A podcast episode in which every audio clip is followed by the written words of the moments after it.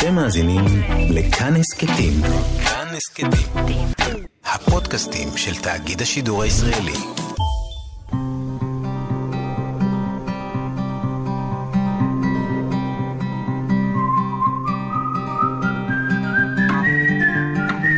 אחת פלוס חמש. אורחים וספרים עם ענת שרון בלייס. לדעתי, בעיניי, השאלה שהוא חוקר, מנסה לחקור לעומק, זה איך זה מרגיש להיות עם כוח. איך אתה מרגיש, איך את מרגישה כשיש לך כוח, ואיך זה להיות בפסגה, וזאת שאלה שבדרך כלל לא מתייחסת לנשים. כששואלים איך זה מרגיש להיות עם כוח, לרוב השאלה הזאת מתייחסת לגברים, והסרט הזה מאמת אותנו עם השאלה הזאת כשמדובר באישה. מאזינות ומאזיני כאן תרבות, שלום לכם. אורחת אחת באולפן עם אה, חמישה ספרים אהובים. היום תהיינה חמש דמויות אהובות, חמש נשים לכבוד יום האישה הבינלאומי והישראלי. ואני אומרת שלום לפרופסור שולמית אלמוג מן הפקולטה למשפטים באוניברסיטת חיפה, שייסדה את חקר המשפט והספרות בישראל, ויש לה ספרים רבים ומרתקים על ספרות ומשפט, והיא ראשת מערך מגוון ושוויון באוניברסיטת חיפה, וגם יועצת נשיא להוגנות מגדרית. שלום, שלום שולמית, ברוכה הבאה. שמחה להיות כאן. ובין היתר גם uh, כתבת ספר מאוד גדול בנושא ששמו קריאת כבוד, ארגון ופרט, סיפור ומשפט. ושם את ממש הולכת למגוון של ספרות, uh, מהתנ"ך ועד ימינו, גם דברים שנעשה פה, ועושה להם ניתוח uh, משפטי, חוקתי. שמנסה גם לקוראים והקוראות הפשוטים, לא רק לאנשי משפט, לומר, תסתכלו ואולי תכוונו את החיים שלכם מחדש, תכוונו את היחס שלכם לאנשים, בעיקר לאנשים מוחלשים, שקופים, מערכ... אנשים שהארגונים מועכים ולא רואים אותם. אה, הספר הזה הוא באמת אה, יוצא דופן בכך שיש לו מטרה יישומית. אה, מדובר בספר שהוא פרויקט שהזמין המכון הישראלי לדמוקרטיה. והכוונה של הפרויקט הזה הייתה ליצור טקסטים שיכולים לשמש ארגונים, מקומות עבודה, כמו כן. שאמרת, כדי, אה, הייתי אומרת, אה, להנכיח ולייצג בצורה חזקה את אה, משמעות הזכות לכבוד בסיטואציה שבה את עובדת או עובד במקום עבודה. כידוע, המשוואה של יחסי הכוחות במקומות עבודה היא ברורה. לעובדת היחידה, הבודדה, יש uh, כוח שהוא מצומצם ביותר כמעט... אם בכלל. אם בכלל, בדיוק, לעומת הכוח של הארגון, של uh, מי שמעליה, אבל גם אם את מנהלת, כן. לעתים את מרגישה בשלב מסוים של הסולם, שאת uh, בודדה ושהכוח שלך הוא כוח... מצומצם ביחס למה שהיית מצפה. ואני עורכת קריאה בספר הזה שמחברת את הקריאה למקומות עבודה ולסיטואציות שנתקלים בהם עובדות ועובדים, כשהמטרה הייתה לחשוב על מין סדנאות כאלה שבמקום העבודה תיערך קריאה משותפת בטקסט, בטקסט המוצע. ולדמיין את הזולת, את מצטטת כאן את הסופר uh, עמוס עוז, לדמיין את הזולת, שאנשים, ושוב, בעיקר בעלי הכוח בארגון, בעמדות הגבוהות, ידמיינו את האנשים משוללי הכוח, עם המשכורות הנמוכות, עם העבודות הפחות uh, יפות ואסתטיות. תדמיינו את הזולת ותתייחסו אליו אחרת. מדברים על מקומות עבודה, אבל אפשר הרי לפרוס את הספר שלך גם אל החיים בכלל. נכון. העבודה הזאת, לדמיין את הזולת, זה משהו יומיומי, שולמית, שאת נכון. מבקשת. זה משהו יומיומי, ואני עדיין חושבת, למרות הפיחות המצער כן. במעמדה של הספרות היפה, במעמדם ובמעמדן של הכותבות והכותבים, עדיין את המשימה הזאת, רק הספרות יכולה למלא בצורה חזקה ומשמעותית. כלומר, היכולת להקנות לך את היכולת לדמיין או לחוות תודעה של זולת, כן. ולחבר אותה לעצמך, היא יכולת שרק uh, עדיין, הספרות. רק ספרות יכולה להקנות. כן, זה מתחיל מהסופרים והסופרות, וגם כאן את מצטטת את איאן מקיואן, הסופר נכון, הבריטי עם כפרה. רק בסיפור, את מצטטת אותו, את יכולה להיכנס אל הנפשות האחרות האלה ולהראות שערכן שווה. כך את מצטטת אותו. גם לפרק אולי את השיח התועלתני-כלכלי שקשור בעיקר במקומות עבודה, אבל שוב, גם במשפחות, גם במרקם החיים בכלל. גם בפוליטיקה. גם בפוליטיקה, ולדמיין מה ראוי לזולת לקבל, איך ראוי לזולת uh, להתייחס. או אם אני הייתי הזולת, כן. מה הייתי מצפה? שולמית, מתי האהבה הזאת לספרות ומשפטים מתחילה? ספרות היה מאז ומתמיד. אני זוכרת את עצמי כילדה בכיתה א', שרצה לספרייה שהייתה קרובה אה, בבית, הלוך ושוב אה, כדי להחליף ספר אה, משפט. זה לא היה מאז ומתמיד. בשלב מסוים, שלב בחירת הקריירה, או בחירת תחום הלימוד שמוביל לחיים של מעשיות בעתיד, בחרתי ללמוד משפטים. הייתה לי תחושה עמומה שהתבררה כלא מדויקת, ובמהלך השנים היא איכשהו כן רכשה, היא קיבלה איזשהו דיוק חדש של קשר בין uh, משפט לצדק. Mm-hmm. Uh, זה דבר שבאמת uh, הניב את הבחירה הראשונית. אבל במהלך השנים, לאחר עבודה כעורכת דין, אה, בשלב מסוים החיבור לספרות התחיל להיות חסר, והספרות דרשה לקבל מעמד בכורה בחיים שלי, ו... הטקסטים המשפטיים הם יבשים יותר? חסרי דמיון, או... יכול להיות כן. שניתן כן. למצוא בהם גם לחלוכית כן. וגם גיצים של דמיון, אבל בכל מקרה, אה, זה בוודאי אה, לא משתווה לאושר העצום של עולם הספרות אה, הרחב, אוקיינוס הספרות שמעבר לאופק, וכך בשלב מאוחר יחסית ערכתי את ההסבה שהובילה אותי לאקדמיה ולעיסוק שלי. במשפט אה, וספרות במסגרת הפקולטה למשפטים באוניברסיטת חיפה. בקיצור, את יודעת לרקוד על שתי חתונות. או שתי ציפורים אה, במכה אחת. או לייצר חתונה חדשה. או לייצר חתונה חדשה. שולמית, אני רוצה לשאול אותך, אנחנו בעיצומם של ימים כל כך קשים במדינה, שקשורים בניסיונות לעשות רפורמה משפטית. יש מי שתומך בה, יש מי שאומר שהיא תחסל את המדינה, תחסל את הדמוקרטיה. ועדיין אני מנסה לחבר את זה לספרות ולדמיין את הזולת. ואני אומרת, אנחנו צריכים לשמור על הדמוקרטיה וחוקי יסוד וזכויות אדם וכל הדברים הנפלאים שחלקם גם הגיעו בזכות בית המשפט והשופטים שלנו, ומצד שני, את מסתכלת על הרפרטואר בבית המשפט ואת רואה שהוא אשכנזי, ואין מה לעשות, צריך, אי אפשר להסתיר את זה. אז איך אנחנו מלמדים בכל זאת את המערכת המשפטית לדמיין את הזולת ולהכניס אנשים אחרים למערכת המשפט, בלי להרוס את הכל? אני uh, חושבת שאני מעדיפה לענות uh, תשובה שמתייחסת uh, לעצמי, כן. ולדברים שאני לומדת, חווה ומרגישה כתוצאה מחשיפה לספרות. הרי כל מה ש... קורה, כל מה שיקרה, כל נפתולי הנפש האנושית והפוליטיקה האנושית והחברה האנושית, אנחנו יכולות למצוא ייצוג לכל אלה בספרות אה, כן. לאורך הדורות. ואני רוצה אה, לדבר אה, מעט דווקא, להרחיק מבט לעבר ה...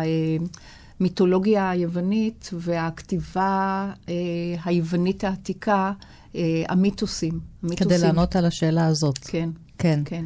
וזה כבר יביא אותנו אולי בעצם לבחירה הראשונה שלך. נכון. לפנלופה. זה יביא, יביא אותנו לבחירה הראשונה, לפנלופה, אבל עוד לפני פנלופה, פנלופה כן. שהיא אה, הגיבורה של האודיסאה, mm-hmm. במענה לשאלה שלך, אני חשבתי דווקא על האיליאדה. Mm-hmm. על האיליאדה שנחשבת...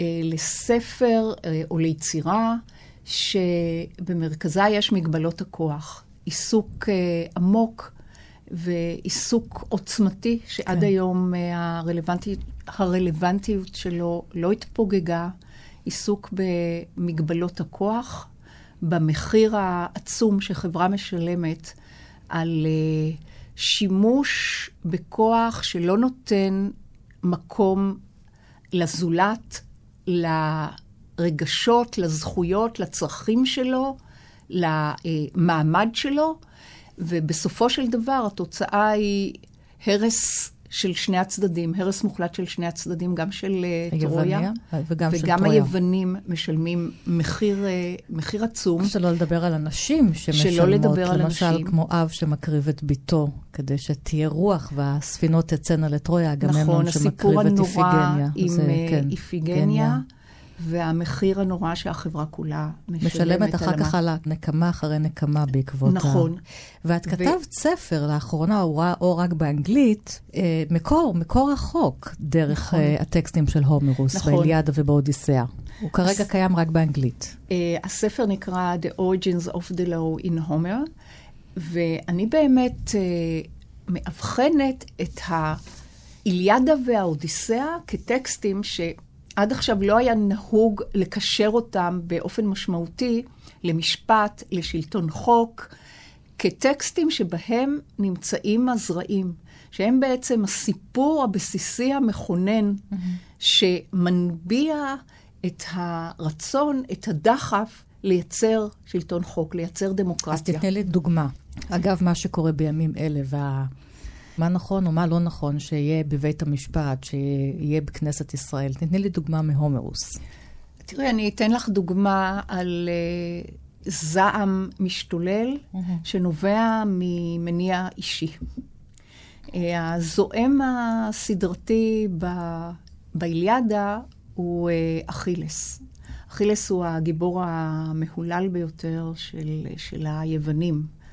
בקרב בין הצדדים נהרג חברו הטוב ביותר על ידי הקטור, הגיבור של טרויה. בעקבות כך, אכילס מבצע התעללות נוראה בגופה. איזו אה, סצנה שאפילו לאלים אה, לא נעים לראות אותה, כן. ורק לאחר שהאב השכול של הקטור, המלך פריאמוס, מגיע כדי להתחנן בפני אכילס לקבל את גופת בנו בחזרה, ואיכשהו מצליח לשכנע אותו לשחרר את הגופה, נוצרת איזה סוג של אה, הידברות או הסכמה שבירה ובעייתית, אבל בכל זאת קיימת בין הצדדים. וכמה דם נשפך עד ההידברות הזאת. כן.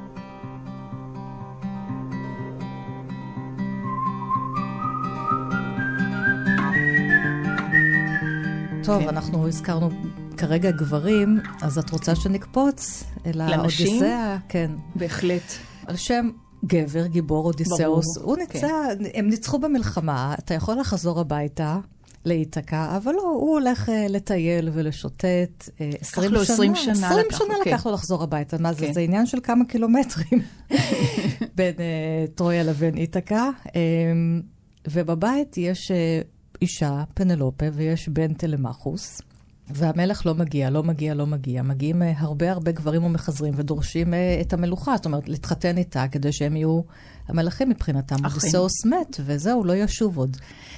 והמיתוס הידוע, פנלופה לא יודעת איך להתמודד, אז היא מחליטה שהיא טובה, איזשהו אריג, והיא אומרת להם, כשהוא יהיה מוכן, אני אבחר אחד מכם. אז מה היא עושה? היא טובה בבוקר, פורמת בלילה. טובה בבוקר, פורמת בלילה, וכך חולפות השנים. והשאלה אם היא פסיבית, חזקה, חלשה, מה קורה פה? טוב, מעניין, ענת, שאת uh, סיפרת את הסיפור הזה, ואני לא יודעת אם הרגשת אפילו שאמרת, כשדיברת על אה, פנלופה, והיא לא יודעת איך להתמודד, אז היא מחליטה על uh, פטנט ההריגה כן. הזה, על תחבולת ההריגה. למה כבר- אמרת, כבר היא לא יודעת איך להתמודד? כבר שפטתי אותה, את אומרת. לא, לא שפטת אותה, אבל סיפרת את הסיפור כפי כן. שהתודעה שלך תופסת אותו. למה לחשוב שפנלופה לא יודעת איך להתמודד, ולא שהיא עושה את זה בכוונה מסיבות שאולי לא חשבנו עליהן. אני אתחיל לפרט קצת מה, כן, מה אולי אני כי חושבת. ברקע אני לא- שלי יש איזה סוג של כעס, מה את מחכה לגבר הזה שמשתובב עם כל מיני אלות ופיות במקומות אחרים? די, עברה שנה, עברה שנתיים, מספיק. שוב, תעזבי את ה... אני מאתגרת אותך, ענת. כן, אולי אה, נורא נוח לפנלופה להיות במעמד המחקה. יכול להיות. אולי זה מה שהיא אותי. רוצה. כן. אולי היא מעוניינת שהמעמד הזה, הסטטוס הזה, יתמשך כמה שאפשר, ולא ייגמר אף פעם. ולמה זה טוב? קודם כל, אה, במפגש הראשון עם אה, פנלופה, באודיסאה, היא דומעת, היא בוכה, והיא ממשיכה לדמוע לאורך האפוס כולו. היא שוב ושוב בוכה, גונחת, מתייפחת ונאנחת, והציבה המוצהרת שהמספר מוסר אותה לבכייה ואנחותיה של פנלופה, את יודעת מה היא.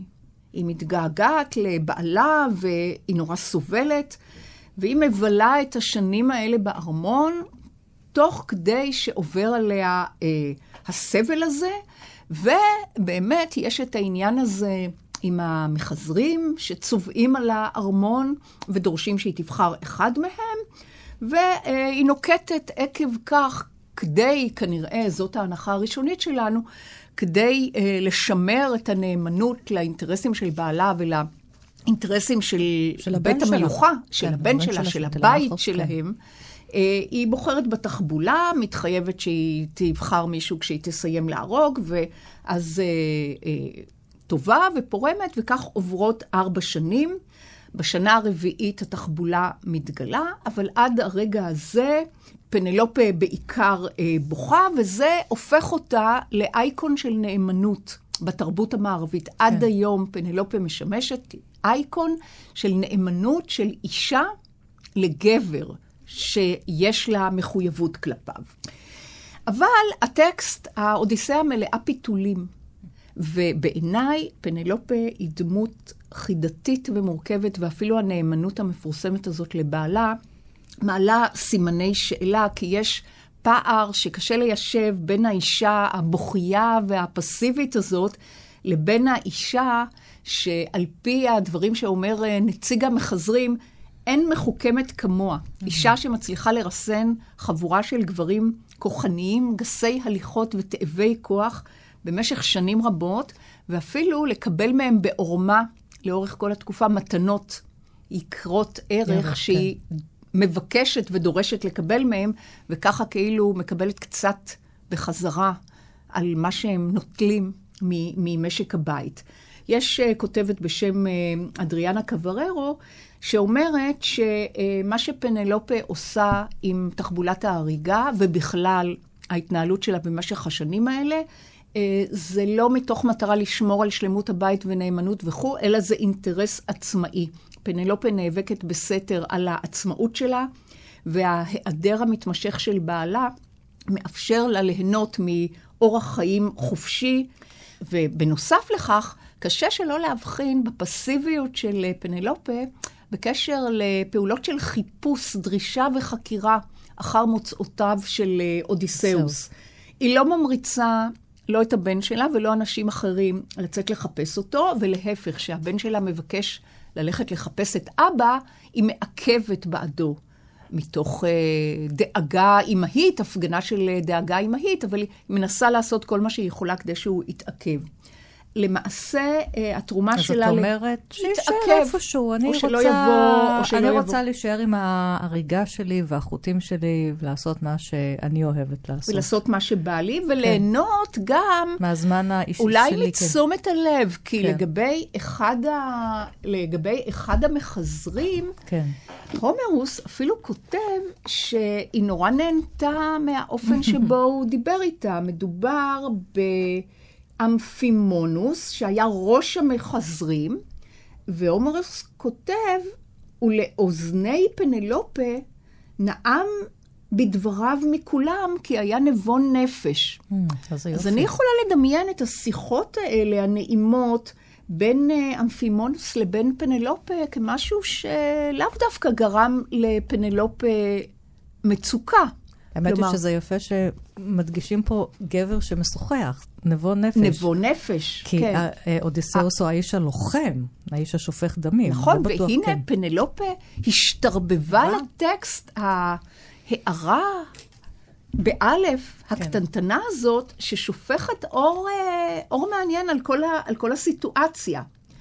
אה, עכשיו? פנלופה, יש לה גם אה, שיקולים כלכליים שמדריכים אותה, ואני רוצה לקרוא אה, קטע שבו היא מתארת את פני הדברים במהלך שיחה עם נוכרי, אודיסאוס המחופש. כן. אני חושבת... שהוא יפה. מגיע כבר והוא מחופש, כי הוא צריך uh, לתחבל תחבולות, איך הוא בחזרה יכבוש את הארמון. לכאורה, כן. ורק לכאורה, גם פנלופה לא מזהה אותו, טוב, כן. כי אה, בחסות האלים יש לו גם חסות כזאת כן. שממסכת את המראה האמיתי. כמובן, לדעתי, מזהה אותו מהרגע הראשון, כן. ומשחקת משחק משלה. היא מסבירה את עצמה ואת כן. השיקולים שלה. היא אומרת ככה, ליבי החצוי מתלבט להנה ולהנה. תרגום אה, יעקב, אה, אהרון שבתאי, כמובן. ליבי החצוי מתלבט להנה ולהנה.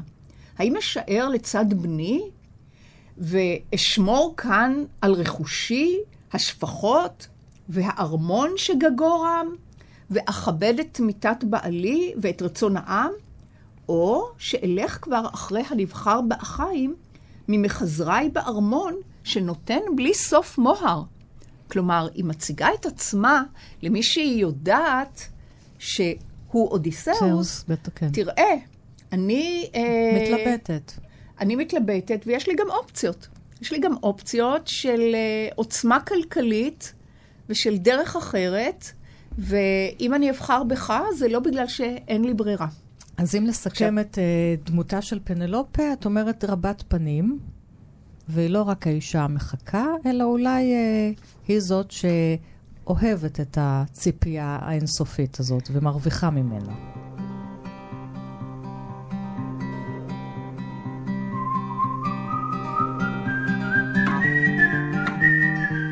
זה יחבר אותנו מאות שנים אחר כך, ל-1816-17, כשמתפרסם הרומן האחרון של ג'יין אוסטין, הטיית לב, אה, הוא ראה אור בתרגום חדש שקוראים לו השפעה. שם הגיבורה אן אליוט, בגיל 19 היא מתאהבת בימי אני, כמובן שכל הסביבה שלה והמשפחה שלה והחברות שלה אומרות לה, הוא לא בשבילך, תעזבי, יעבור לך, תחכי.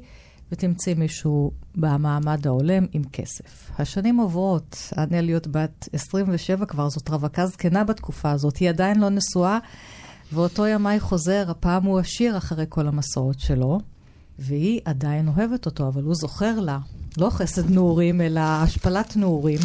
יפה אמרת. ומה יהיה עכשיו? הוא מחפש לו נשים אחרות, והיא רואה אותו בתוך המיליה שלה, והלב נשבר ונשבר.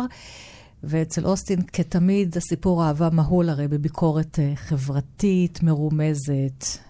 היא שוב צריכה לחכות, כמו פנלופה. האמת היא שמעניינת ההקבלה שהצבעת עליה עכשיו. אני חושבת שאן אליוט היא פחות פעילה, ערמומית ומתוחכמת מפנלופה, אבל בכל זאת היא מצליחה להגיע לסוף הטוב שלה. כן. Uh, היא, היא גיבורה נהדרת. אני uh, חושבת שהיא הגיבורה האהובה עליי uh, ביותר מבין הגיבורות של ג'יין אוסטין. של ג'יין אוסטין. אני אקריא משפט יפה כזה מתוך אחרית הדבר שכתבה רונית מטלון לספר mm-hmm. הזה. כתבה אן אליוט, גיבורת השפעה. היא האחרונה בשושלת מרתקת של גיבורות חקרניות, והיא אולי גם הבשלה המעניינת והנועזת שבהן. בשונה מאליזבת בנט, אן אליוט באה לנישואיה עם קפטן ונטוורט כאדם שלם, מעוצב וממומש מבחינה רגשית. אני מסכימה, אה, מסכימה עם הדברים האלה, וזה באמת אה, מעניין להשוות את אן אליוט עם הגיבורה המפורסמת ביותר, אולי המפורסמת ביותר של אה, ג'יין ארסטין, שהיא אליזבת בנט, חביבתנו. מגאווה ודעה קדומה. מגאווה ודעה קדומה, שיש בה משהו באמת... קצת ילדותי, קצת גאוותני, למרות שהיא מקסימה, כן. ושנונה וחכמה, אבל אין בה את הבשלות הקודרת והקצת עצובה שיש לאן, לאן אליוט. אה, אגב, את אה, השתמשת בשם של התרגום הראשון של הספר, הטיית לב, והזכרת אמנם את השפעה, אבל אני חושבת שהטיית לב כן. הוא תרגום הרבה יותר uh, מדויק ונכון למה שהספר הזה מנסה לדבר עליו. כלומר, סיטואציה שבה מישהו או מישהי שאת מעריכה ואוהבת, מטה את הלב שלך, ואיכשהו את מצליחה לתקן את ההטייה ולהחזיר את הלב שלך למקום הנכון. כן, חברה שלה, ליידי ראסל, נכון? ליידי ראסל. שאומרת לה, הוא לא ש... לא בשבילך. ליידי ראסל, שהיא מתוארת כאישה חיובית, כאישה חכמה, אישה שהאימא המנוחה של אן הפקידה את, אה, הפקידה את חינוך אה, בנותיה בידי אותה ליידי ראסל, שעד הסוף, עד סוף הספר, אה, גם ברגע שאן מבינה שליידי ראסל הובילה אותה לעבר טעות קשה, שיכולה בעצם להרוס את חייה, היא לא כועסת על ליידי ראסל, והיא מסתכלת בצורה שקולה על הסיטואציה ומבינה מה היו השיקולים של ליידי ראסל ושליידי ראסל רצתה לפעול לטובתה, אבל יחד כן. עם זאת, היא מבינה לעומק איזה טעות הייתה כאן, וכמה רחוק היא צריכה ללכת מבחינה פנימית כדי, אה, כדי לתקן את הטעות הזאת. עכשיו, אה, ג'יין אה, אוסטין היא כמובן סופרת מבריקה, חדה כתער, שנונה מאוד, והספר הזה, כמו הספרים האחרים, אולי אפילו יותר מלא בכל מיני משפטים כאלה חריפים, כן, שמעלים, אירוניים, שמעלים חיוך. כי זו תקופה גם שחלק ממעמד האצולה באמת יורד מהמעמד שלו לאט-לאט, אבל הם עדיין מתייחסים, אגב, תחילת השיחה שלנו, לאנשים שאין להם אחוזות, או כסף, או מעמד, או איזשהו תואר, כלא ראויים. אה, נכון. עכשיו, אה, אני בכלל אה, לא בטוחה שהעניין הזה של הקלאס, של המעמד, mm-hmm. זה משהו שעכשיו, כשאנחנו חושבות על אנגליה ועל החברה האנגלית, יכולות להתייחס אליו כמשהו ארכאי, שעבד לא, עליו כן. בדיוק, זה, זה משהו שם. כל כך עמוק, כל כך עמוק כן. בתרבות האנגלית, בחברה האנגלית.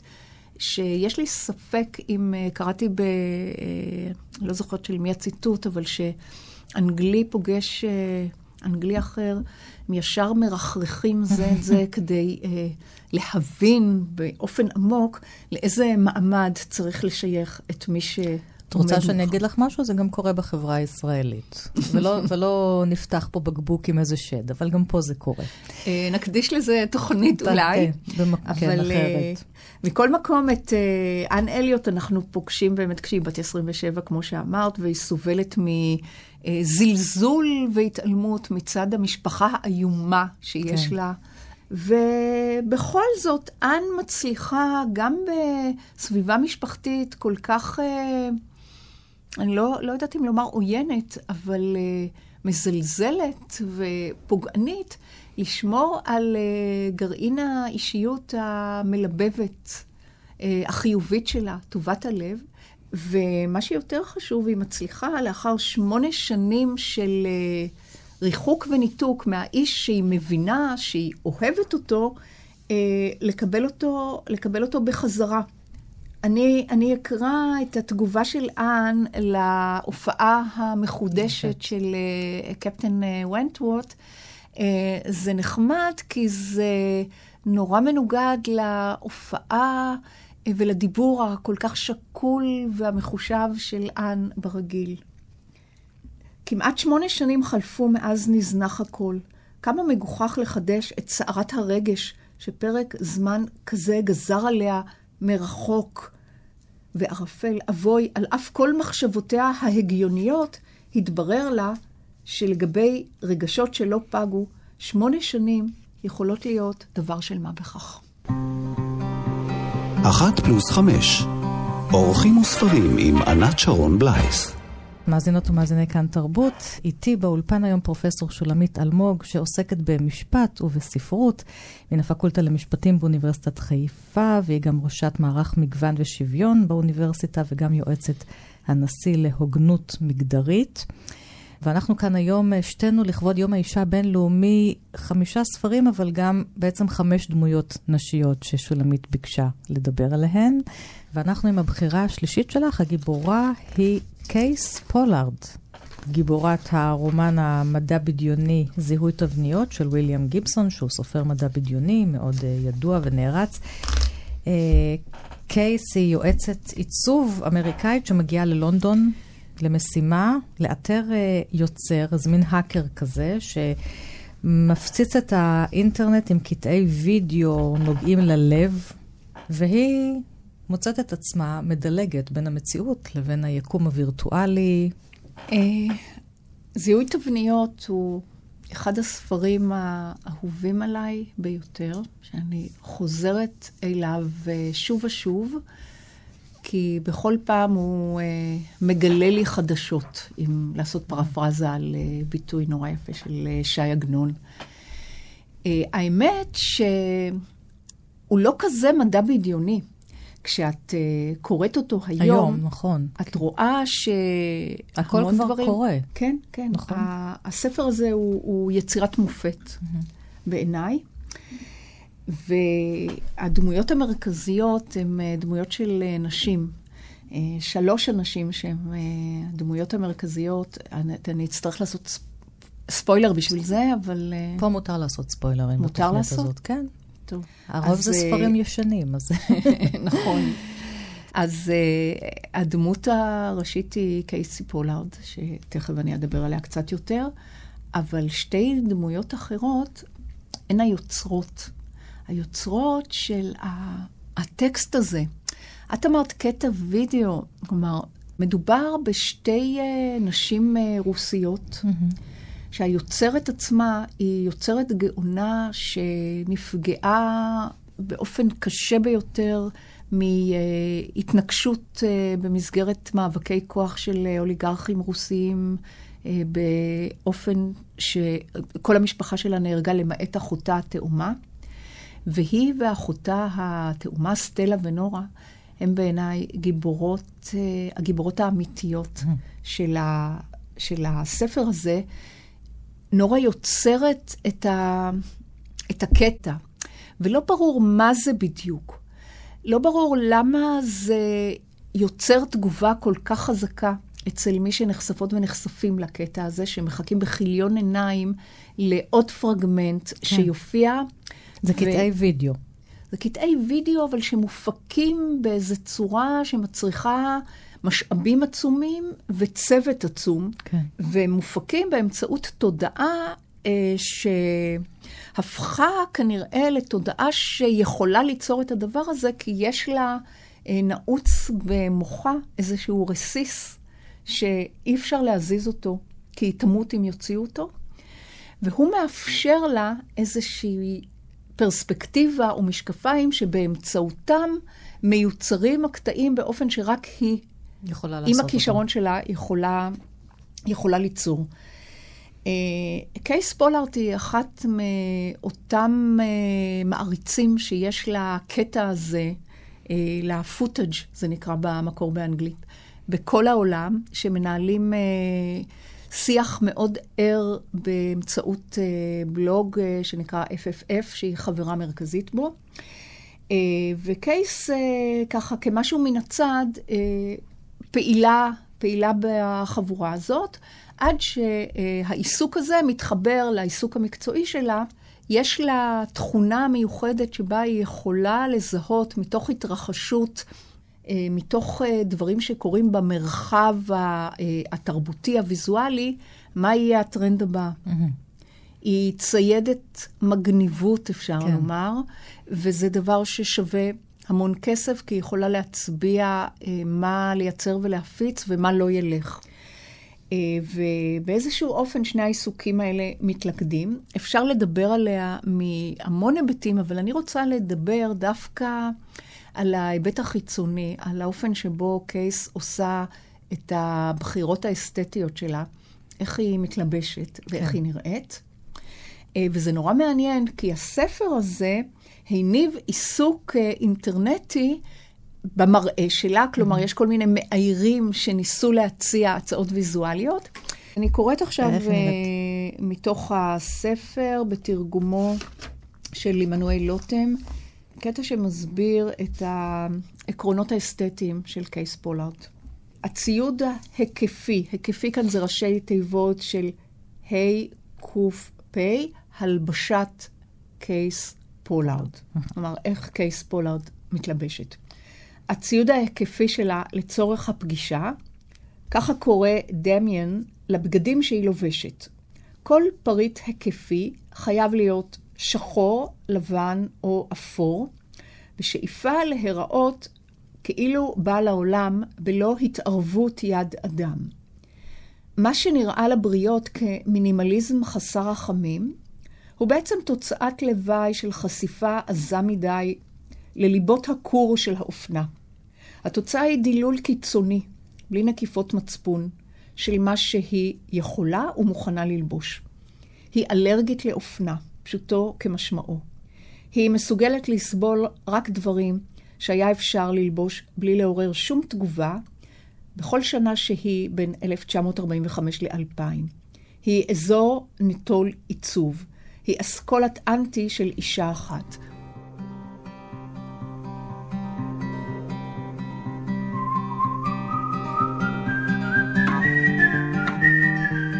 אנחנו נלך לגיבורה ישראלית, ממש חדשה, ששמה כרמל פומרנץ. זה הספר הרביעי שאת בוחרת, אפקט הפעמון של סופר ספרי המתח גל אמיר. והפעם מדובר בסוחר עתיקות, ממש פה בחיפה, היכן שאנחנו מקליטות. הוא מקבל איזשהו ארגז של איזה מהגר רוסי שהשתתף אה, במלחמת העולם השנייה, בכיבוש ברלין, והוא פותח את הארגז, ושם יש מעטפה עם סמל נאצי. ומכאן מתחילה הרפתקת מתח, ובליבה, שוב, גיבורה, כרמל פומרנץ. מי זאת כרמל? טוב, קודם כל, אה, כרמל פומרנץ זה שם של אה, אישה אמיתית. אה, אני אומרת את זה למקרה שהיא עכשיו מאזינה. Mm-hmm. גל אמיר, במהלך הכתיבה של הספר, הפיץ מין מכרז כזה לאנשים, לגברים ונשים. חייו שרוצים להיקרא בשם של דמות בדיונית בספר. אז כל שם שאת קוראת אותו בספר מייצג מישהו או מישהי אמיתי. מישהו או מישהי שבדרך כלל הם אה, חברים וחברות של אה, גל אמיר. גילוי נאות, גל אמיר, אני כותבת איתו אה, מזה שנים כבר מחקרים בתחום המשפט והספרות, כך שאני מכירה אותו מקצועית היטב. ואפקט הפעמון זאת קומדיה של טעויות שמתרחשת בחיפה. אני נורא אוהבת לקרוא ספרים על חיפה. חיפה. פתאום מישהו מגלה לך משהו שאת לא מכירה כשהוא כותב על, ה... על הבית שלך. נכון, זה כזה מקסים. אה, כרמל פומרנץ, מה שמצא חן בעיניי בדמות שלה, שיש לנו אה, דמות קלאסית גברית של הביטחוניסט, mm-hmm. של אנשים שעובדים כן. בשירותי הביטחון, מודיעין וכדומה. וכרמל פומרנץ היא אישה שם. ביטחוניסטית. כן, היא מתעסקת עם ביטחון, עם מחשבים. נכון, נכון. מצד אחד היא אה, מאוד, אה, מאוד אה, גברית מבחינת היכולות שלה בהקשר הזה ומבחינת הציפיות שלה בעצמה, אבל היא משתמשת ביכולות נשיות כמו אינטואיציה, mm-hmm. אה, רגישות. ומצליחה להגיע לתוצאות דווקא באמצעות הדברים הללו. וגם אה, חשוב לה איך היא נראית, היא מקדישה המון זמן אה, לספורט, לחיטוב גופני, נאמר ככה. כרמל פומרנץ השקיעה את כל החיים שלה בעבודה, היא משקיעה 14 שנים בלכידת, בלי הצלחה, איזה מרגלת חמקמקה שכנראה איראן שתלה בישראל. בנקודת זמן מסוימת, כשאומרים לה, תעזבי את זה, את לא תמצאי אף פעם את המרגלת הזאת, זה סתם, אה, יכול להיות שהיא לא קיימת. היא לוקחת רוורס, מועברת לחיפה, למיקום חדש בחיפה, לרילוקיישן, מנסה למצוא אהבה, אבל באיזה דרך משונה התיק, אה, תיק החיים שלה אה, חוזר אליה. והספר מתאר בצורה נורא נורא מצחיקה מה קורה באותם חודשים שבהם כרמל פומרנץ מוצבת בחיפה. אני אקרא קטע קטן על המפגש של כרמל עם העיר. כמעט בת 50 מבחינת הגיל שלה. גל אה, עיצב אותה כמטר שמונים של שרירים, בלי טיפה אחת של שומן, מאוד לא ריאליסטי, כן. לדעתי. אה, אבל הנה הקטע. כרמל פומרנץ ישבה במרפסת של דירתה הקטנה בחיפה והביטה בים. הבניין שבו התגוררה ברחוב כבירים היה בניין ישן, סמוך לשכונת קבביר, שעבר שיפוץ תמ"א 38. היא התאהבה מיד במרפסת עם הנוף לים. כמה מאות מטרים מדירתה נמצא מסגד סיידנה מחמוד. היא אהבה את הים, את התפילות ואת המואזין, שרוב השכנים היהודים שלה שנאו שנאת מוות. ואת האווירה הרב-תרבותית שהייתה שונה כל כך מפרבר השינה בגוש דן, שבו התגוררה ב-15 השנים האחרונות. היא קיבלה את הגלות שלה בחיפה באופן הכי אופטימי שיש. היא מצאה דירה נהדרת, רצה בחוף הים בערב, יושבת בפאבים הקטנים בעיר התחתית, וכל הדברים הנהדרים האלה שאפשר לעשות בחיפה עד שמונה בערב כשהעיר הולכת לישון. האטרקציה שלה חיכתה בכל ערב והייתה משפחה של חזירי בר, שהעזה לפלוש לשכונת המגורים ולחטט בפחי האשפה. היא הייתה צופה בהם ממרפסת הקומה השלישית, ולפעמים מצלמת אותם בטלפון שלה. הבוגרים היו אפורים, הקטנים היו מפוספסים, חמודים. היא אפילו כינתה אותם בשמות. אבל אחרי כן החליטה שהיא לא יכולה לזהות בוודאות אם זו אותה משפחה כל הזמן. לפעמים היו מגיעים ולפעמים לא. הציפייה היא שהחזיקה אותה עירה עד עשר בלילה, שעה מאוחרת מאוד במונחים של חיפה. היא לגמה יין לבן על המרפסת שלה והביטה בשקיעה. את מבינה שהתחלנו עם פנלופה שמצפה לאודיסוס, ואנחנו ממשיכים עם כרמל פומרן שמצפה לחזרי הבר. האישה הביטחוניסטית, המודל החדש. גל מדמיין אותה, כן. ואני מתחברת לזה, למעט הקטע של אה, ללא טיפת שומן, כאישה ביטחוניסטית, שאפילו את זה עושה כמו שצריך uh, לעשות דברים כאלה יותר טוב, טוב ויותר ומדהים. נכון, בגלל שהיא אישה.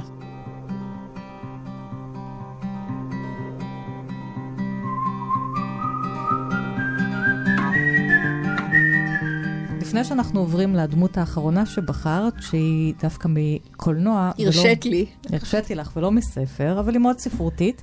אני רוצה להזכיר עוד ספר שלך, שכתבת ביחד עם יאיר אלדן, ששמו משהו רוחני זורם כביכול. הפעם לא מדובר בספר עיון או מחקר, אלא ספר שהוא יותר מין... אה, דיאלוג שלכם, אה, גברי-נשי, על כל מיני אה, סוגיות אה, חברתיות, נפשיות, גופניות, בין גברים לנשים, ספר מאוד מעניין. ובין היתר, את כותבת שם ועוסקת שם במקום של נשים שכבר כן שברו את התקרת זכוכית, כמו הגיבורה שתכף נדבר עליה, ויש להן כוח, ויש להן מעמד, והן מדהימות, והן כובשות את כולנו. האם הן תתייחסנה אחרת לנשים? האם הן לא תיקחנה את החוק לידיים? ומה אנחנו עושות כשמיטו גם פוגש את הצד השני? כי יש גם נשים שמטרידות, כוחניות, מתייחסות uh, בצורה לא נאותה לגברים, לנשים. ואת עוסקת בזה בספר שלך. את אומרת, את נותנת את סימון דה בובואר כדוגמה. לאיך שהיא התייחסה לנשים צעירות uh, שהיו בסביבה שלה והיו עם סארטרה. זאת אומרת, אנחנו לא בהכרח אולי אה, נקיים שלטון חוק אה, טוב יותר. נכון, אני... האמת שלא חשבתי על זה מראש, ועכשיו כשאמרת את זה, אה, מתחבר לי כמה זה נכון, הקישור mm-hmm. שעשית בין אה, משהו רוחני זורם אה, כביכול, ומה שאני ויאיר אלדן אה, ניסינו לעשות שם. לבין השאלות שעולות uh, מהסרט uh, שנדבר עליו עכשיו, טר, ומהדמות הראשית, לידיה טר. שהיא הדמות ה... החמישית שאת בוחרת נכון, שהיא הדמות החמישית. Uh, בשני המקרים, כלומר, גם במשהו רוחני וגם uh, בסרט, אני חושבת שיש חקירת עומק, טורדת מנוחה, mm-hmm. במשמעות המגדר. המגדר כמשהו שאת... לא יכולה לברוח ממנו, גם אם את אומרת לעצמך, כמו שלידיה טר אומרת לעצמה, שאין לזה, לזה משמעות. כן. אז זה משנה אישה. גבר, אישה. הפכה להיות מצ... מנצחת, חשובה ביותר, סופר אינטלקטואלית. יש שם שיחות מרתקות על מוזיקה. נכון. יהירה כמובן, יש לה כל מיני נשים שסובבות סביבה ועוזרות לה, היא לסבית, היא חיה עם בת זוג. ותוך כדי הסרט אנחנו נחשפים. חזקה, כן. נצלנית. מה זה מזכיר לך, כאילו? את הגיבורים שדיברנו עליהם בתחילה, כן, מהאודיסאה והאליאדה, נכון, נכון. הגברים? זה מזכיר גיבורים חזקים, גברים. גברים שהצליחו להגיע לעמדת כוח של הובלה בתחומם. אה, דבר אחד שיכול להיות שהסרט, אני לא רוצה להגיד הסרט אומר, אה, לא מעניין כן. אותי מה טוד רצה לומר. טוד פילדה במאי. כן. אה, אני רוצה לנסות לתאר מה זה עושה לי, mm-hmm. לאן, לאיזה מקומות הסרט, הסרט לקח אותי, ומחשבה אחת שהיא מחשבה עצובה, מחשבה באמת טורדת מנוחה, היא ש... מי שמגיעים ומגיעות למקום כזה, לפסגה, לפסגה של אה, תחומם, זה טבוע ב, אה, בתבנית כזאת של גבריות רעילה. כדי להגיע mm-hmm. למקום כזה, את חייבת, או אתה חייב, להתנהל לפי מתכונת מסוימת, ואם את אישה, את תפעלי לפי המתכונת המסוימת ותסגלי אותה לעצמך, וככה היא הצליחה. כי ככה את מוסללת, לכאן, לכאן כן. החברה מסלילה אותך. יכול להיות שהיא הייתה, מסלילה, שהיא הייתה מצליחה אחרת, אבל היא לא הייתה, לא היה לה מסוגלות לפעול אחרת. עכשיו, אנחנו רואות שהיא סיגלה את זה לעצמה. אה, יש אה, אה, קטע, סצנה מעניינת בספר של החליפות שהיא תופרת לעצמה. כן. אצל כמובן חייטי צמרת אה, שתופרים אה, חליפות בדיוק בסגנון הזה ובאופן העתיק הזה, עם המדידות האלה ועם הפרטים, ולפי הסטרוקטורה והפאטרן והפואטיקה במרכאות, שעל פיה מרכיבים חליפות כוח לגברים מצליחים, אז אלה, אלה בגדי הכוח של אדיאטר. של, אדיאטר. היא לא מחפשת משהו כזה, נניח כמו השופטת רות אה, בדר גינסבורג, הלכה עם הצווארון תחרה הזה. בדיוק, בדיוק, שהשלימה עם הגלימה השחורה כן. האחידה, אבל כן הבליטה את זה שהיא אישה, כן, באמצעות סימן חיצוני. לידיה טר מטשטשת את זה, כאילו. כן. שלה. היא עונה גם מבחינת הסגנון שלה, השיח שלה, דיברת על הצורה ההחלטית, החזקה, הייתי אומרת אפילו הרומסת, שבה היא אה, נוקטת עמדה, דוחקת הצידה מי שיש לו עמדה אחרת, בין אם זה גבר ובין אם זה אישה, והופכת כנראה למה שהיום אה, אנחנו היינו מכנות מטרידה מינית. למרות שהסרט קצת מתעתע גם בהקשר הזה, ויכול להיות שהיא משלמת אה, מחיר על דברים שהיא לא עשתה, חלק מהדברים כן קרו. כן. אה, חלק מהעניין שם זה גם ש... אה, לא ניתן קול לקורבנות עצמן. אנחנו כן. לא יודעות בדיוק מה קרה, איך זה קרה. היא כן ניהלה איזושהי פרשייה רומנטית עם סטודנטית שלה, משהו שהוא לא מקובל. אנחנו לא מכירים את כל המורכבות אה, מסביב, והיא מאיגרא רמא לבירה עמיקתא. שהרבה מנצחות אגב כעסו על זה, אז שסוף סוף אתם מערים סרט על אישה מנצחת בתפקיד הזה שכל כך מעט נשים יש בו, אז אתם כבר חייבים אה, להוריד אותה למטה ולגזול ממנה את התפקיד הזה. במיוחד אחת שהיא גם לסבית, כמו כן. הדמות של טהר בסרט. אני, אני רוצה רק לומר משפט כן. אחרון על, ה, על הסרט הזה. לדעתי, בעיניי, השאלה שהוא חוקר, מנסה לחקור לעומק, זה איך זה מרגיש להיות עם כוח. כן. איך אתה מרגיש, איך את מרגישה כשיש לך כוח, וזאת שאלה שבדרך כלל לא מתייחסת לנשים. והסרט הזה מאמת אותנו עם השאלה הזאת כשמדובר באישה, באישה שהגיעה לפסגה. אז אני אבקש ממך לסיום, כי זה גם מתחבר ללידיה טר, לקרוא מהספר אה, הזה משהו רוחני, זורם כביכול, בדיוק את הדברים שאת גם אה, כותבת על כוח והבדלים בין נשים וגברים. תודה רבה. אין לי ספק שמציאות חיינו מתעצבת מאז ומתמיד בצל פערים של כוח בין גברים ונשים.